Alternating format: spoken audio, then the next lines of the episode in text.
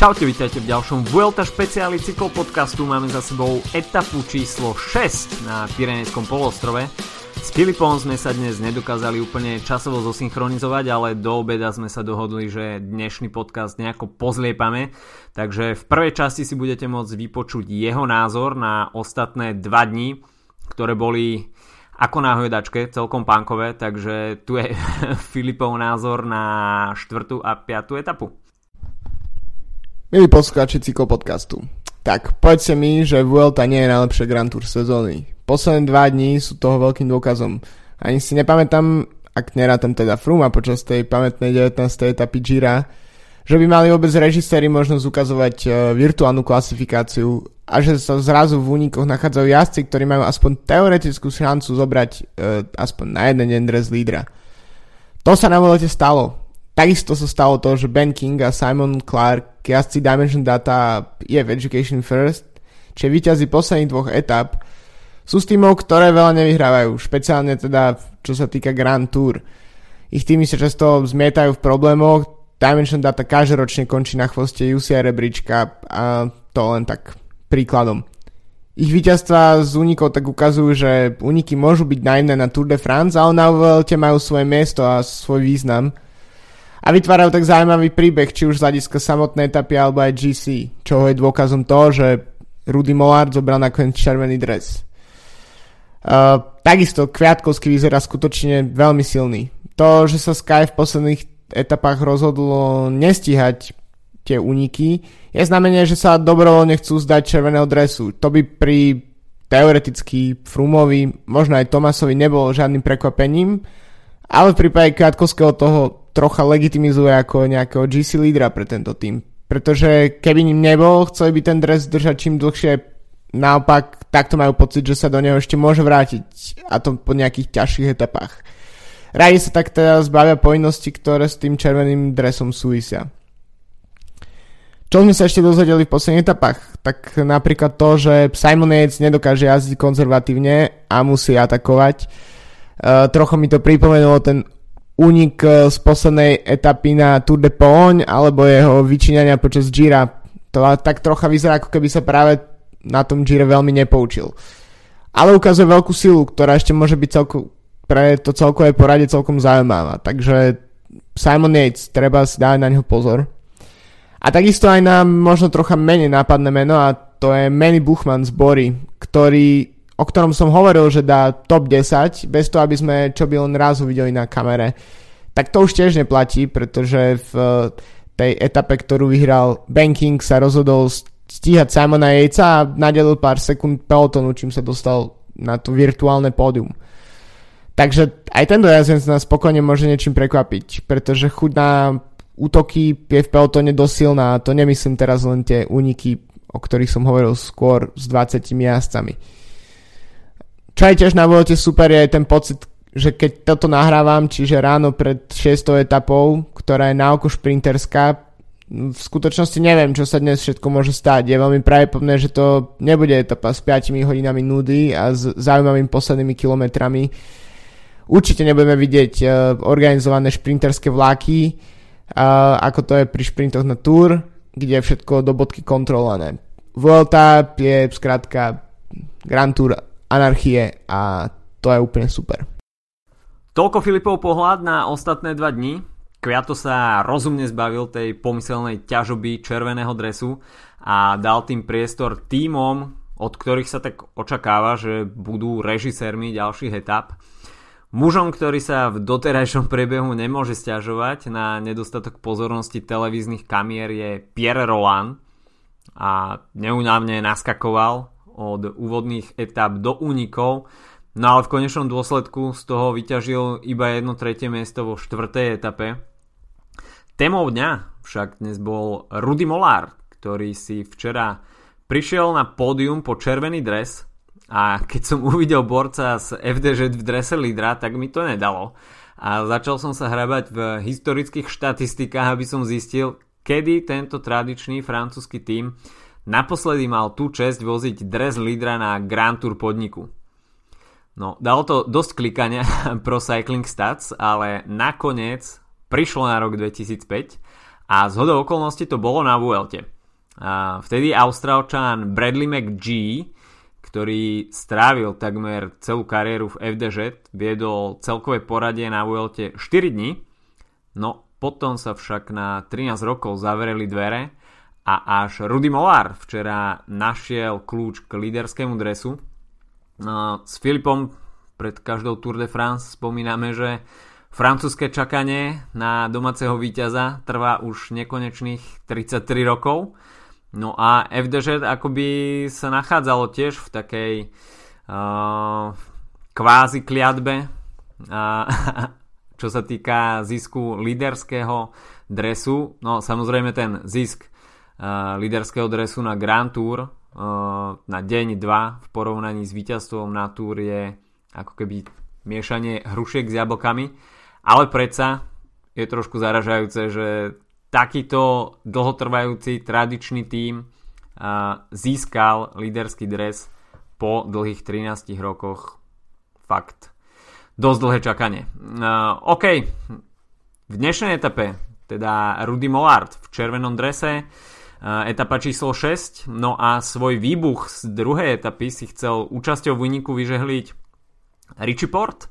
No aj to však niečo hovorí o jeho aktuálnej pozícii, pretože jazdec takéhoto formátu naskakuje do úniku v rovinatej etape, kde sa očakáva hromadný šprint azda iba v stave najväčšieho zúfalstva.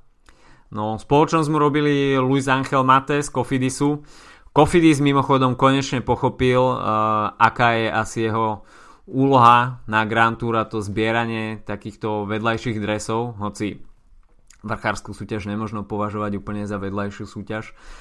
Takže vrchársky dres v moci aspoň dočasnej týmu Kofidis, a Luis Angel Mate zatiaľ získava body ako na bežiacom páse. No a ďalším do partie bol Jorge Cubero z Burgosu BH. Všetko však bolo dokonale kontrolované a jasi boli 32 km pred cieľom dobehnutí pelotónom, respektíve zatiaľ iba Porte a Malé, a vpredu ešte ostal Jorge Cubero, ktorý však svoje solo praktizoval iba ďalšie 3 km, takže 29 km pred cieľom bolo všetko pokope. No a začala sa nervozita. Samozrejme, takto skoro dobehnutý únik v etape, kde sa očakáva šprint, nevešti nič dobré. Navyše Juan Antonio Flecha veštil Terezíny na mete 20 km pred cieľom. No a ako by na to prišlo? Ešte predtým však 25 km pred cieľom veľmi nepríjemný pád po pravotočivej zákrute. No a snáď by sme neboli v Španielsku, ak by v strede cesty nezmyselne nestáli neoznačené stĺpiky, do ktorých to peloton napikuje v 40 km rýchlosti.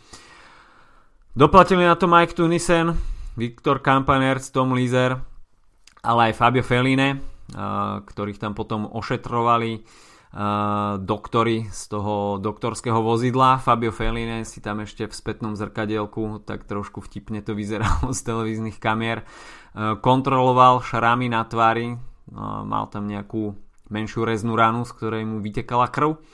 No a potom už prišlo teda na predpovede Juana Antonia Flechu, a presne 20 km pred cieľom začali Terezíny, bočný vietor, no a vo veľmi nevhodnú chvíľu musel riešiť defekt Wilco Kelderman, ktorý sa ihneď ocitol vzadu, a ten roztrhaný peloton, ktorý sa podelil na viacero skupín, tak Wilco Kelderman chytil až tú záverečnú skupinu a ihneď mal stratu minútu 26.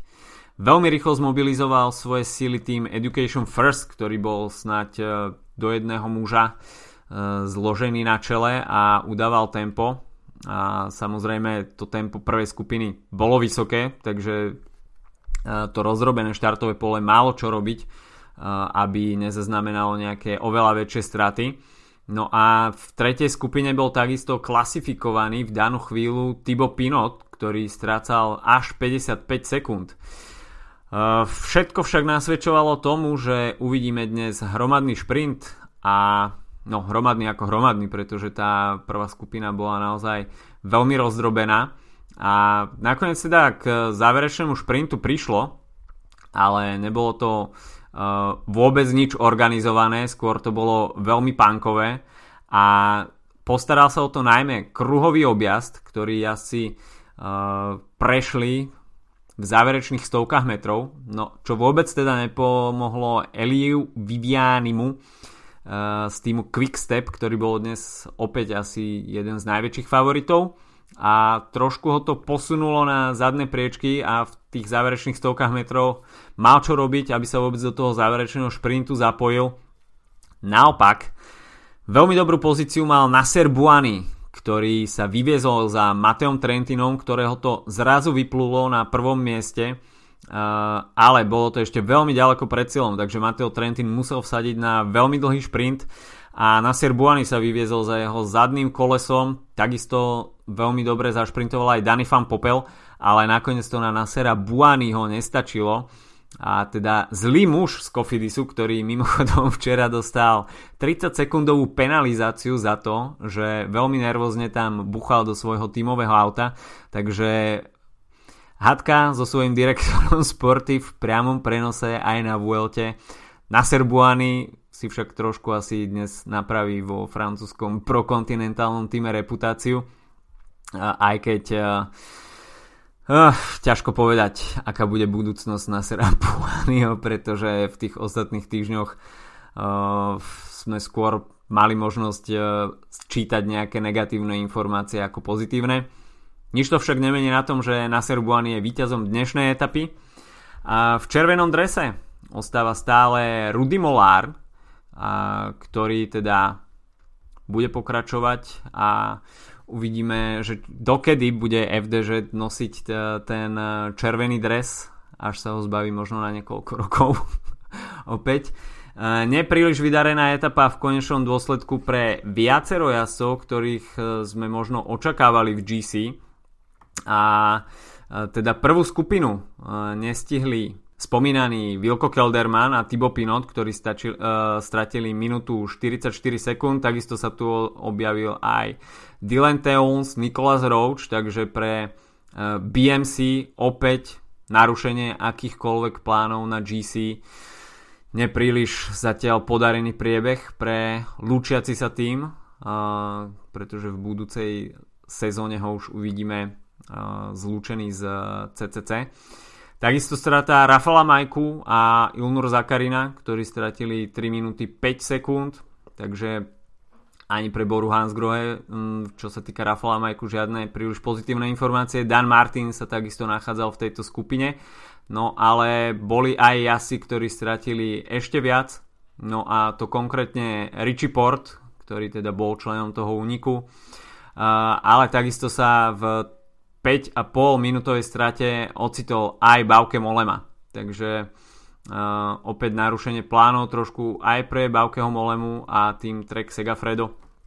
Takže tá dnešná pomerne jednoznačná etapa, ktorá vyzerala na papieri veľmi jednoducho, sa nakoniec stala veľkými jatkami aj pre tých GC favoritov a ako už sme zvyknutí na Vuelte, ale napríklad aj z tohto roka na Tour de France, tak ani rovinatá etapa nezaručuje to, že všetko príde po kope a uvidíme organizovaný šprint šprinterských vlakov.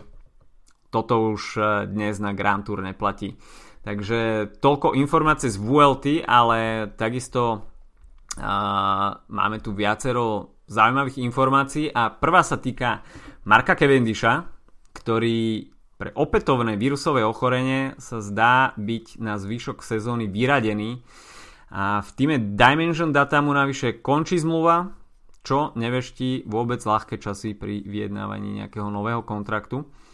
Zaujímavou novinkou, čo sa zloženia pelotónu v roku 2019 týka, je zlúčenie tímov Rompot, Nederlandse Lotterie a Verandas Willems Krelan, takže vznikne taký belgicko-holandský mačkopes, ktorý bude jazdiť s belgickou licenciou, ale pod holandskou vlajkou. Chlapci si to asi museli nejako takto podeliť. Aspoň, že sa však dohodli na názve Rompot Krelan a nebudeme musieť zapasiť s jazykolamom s 10 slovami, ako sme toho zvyknutí napríklad u talianskych prokontinentálnych tímov. Lídrom pre budúci rok ostáva Wout van Aert, ktorý sa tak plynulo bude presúvať a zvykať si na holandské tímové zázemie, keďže ho následne čaká ďalšie pôsobenie vo World Tour celku Lotto NL Jumbo. No menej potešujúcim faktom je, že znova vidíme zlúčenie tímov, čo pripraví o miesta ďalších jazdcov, mechanikov a ostatných členov tímov. Nuž, taká je dnešná cyklistika. A máme aj koniec augusta a na dvere nám klope september, čo znamená, že majstrovstvá sveta v Innsbrucku sú tu čo nevidieť. Pomerne prekvapivá správa teda prišla z tábora Dukly Banská Bystrica a jazdci jediného slovenského tímu s kontinentálnou licenciou budú súčasťou tímovej časovky, čo je na jednej strane potešujúca správa, na druhej ťažko očakávať nejaký výsledok z banskobystrickej zostavy. Dukla totiž nemá vo svojich hradoch nejakých brilantných časovkárov a navyše časoviek jazdí minimum, čo znamená, že Dukla bude pravdepodobne na chvoste tej výsledkovej listiny. Ale už len tak samotná účasť môže byť pozitívom v zmysle propagácie týmu a sponzorov. Tlak na jazdcov bude asi takisto o niečo menší, nemajú čo stratiť a tak hodnotenie ich účasti si budeme môcť povedať, keď tú tímovú časovku absolvujú niekedy v oktobri, takže nebudeme robiť nejaké unáhlené závery. No a na záver by sme si mohli povedať, čo nás čaká na Vuelte v najbližších dňoch. Už zajtra etapa číslo 7, ktorá bude mať mimochodom veľmi podobný profil ako etapa číslo 8. A takéto mierne stúpanie v závere môže nahrávať nejakému neskoršiemu úniku alebo sa kľudne môže presadiť aj nejaký únik dňa. Naozaj tohtoročná Vuelta sa veľmi ťažko predpovedá. V finále prvého týždňa však uvidíme v nedelu, a to konkrétne na stúpaní La Covatilla, a bude to taká druhá seriózna horská previerka pre GC jazdcov. Uvidíme, ako na tom budú jednotliví lídri. Dnes sa nám totižto trochu popremiešalo celkové poradie a teda Wilco Kelderman a aj Thibaut Pinot stratili pomerne značný čas. Stále teda v červenom Rudy Mollard 41 sekúnd pred Michalom Kviatkovským, hoci po včerajšku to bola minúta 1 sekunda, ale Rudy Mollard teda porušil to pravidlo zákazu občerstvovania z tímového auta 20 km pred cieľom, takže v úvodzovkách vďaka tomuto sa pripravil o 20 sekúnd. V zbori Hansgrohe Manny Buchmann zatiaľ na 3. mieste, no a ostatní asi v top 10 do minúty 30, takže tá nedelnejšia etapa opäť môže trošku zamiešať celkové poradie.